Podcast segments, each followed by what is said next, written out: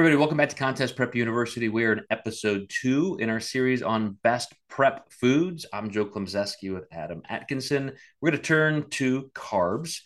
And I know right away, I think people are going to think glycemic index and quality and whole food versus processed food, which is the best place to start. Um, but I, I, I think this really is a fulcrum or a pivot point for people in how they feel if you're eating a lot of processed, low glycemic, or I should say high glycemic kind of foods, again, maybe for convenience, as we talked about with protein once in a while, maybe for palatability and just that craving, if you can control them well. But man, when you switch to some of those old whole food staples, you just instantly feel better. I was talking to a client about this this week, and uh, even just getting rid of you know things like wheat even if you don't have a gluten intolerance it's just wow i feel better eating more oats and rice and potatoes and some of those more natural closer to the ground things. But uh, what are what are your elements of thought when it comes to carbs? Yeah.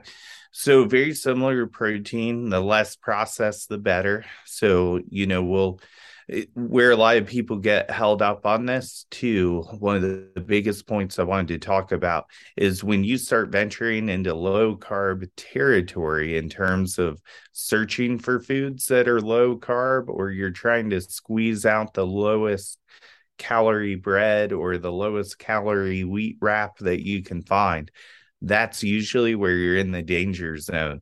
So you know nutrition can be 20% off on the label if i remember right for um legally, like food accuracy legally. If they're so, even abiding by that if, if they're yeah. even close. And and it's almost always at the end of prep i make a big move down and the person doesn't lose weight. And you know this is where most coaches start tracking steps. It's not the steps it's the food quality almost 90% of the time. And it's um it's because they're eating that four gram of carb Sara Lee bread, which you can't like there's no way there's bread that big for four carbs. So it's just that they're 20% off the other direction or they just haven't gotten caught yet. so I, I, I had a client this week who had this zero, it was zero is in the title, some kind of tortilla. And of course, the ingredients, the first ingredient is whole wheat and you look at the size of it, first of all, the calories don't even match. Uh, you know, even by what's on the label, and of course they're playing the net carb game, but just factually, I mean, if you did some kind of you know calorimeter type type testing, I guarantee that thing that's listed as zero or one or two grams of carbs would be 15 to 20. So you factor a couple of those in a day, and you're exactly right. Just I, I hate, hate, hate that low carb diet food industry. And and you're right. The, the easiest way to get around that is just go to better whole foods, unprocessed, that are easy to track and manage. Right. Absolutely.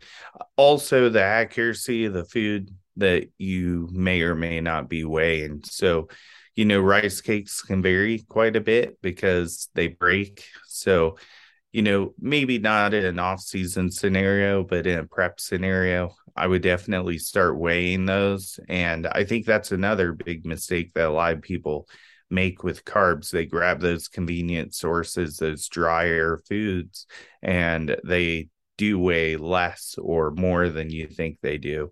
And that's what you really have to watch. Mm-hmm.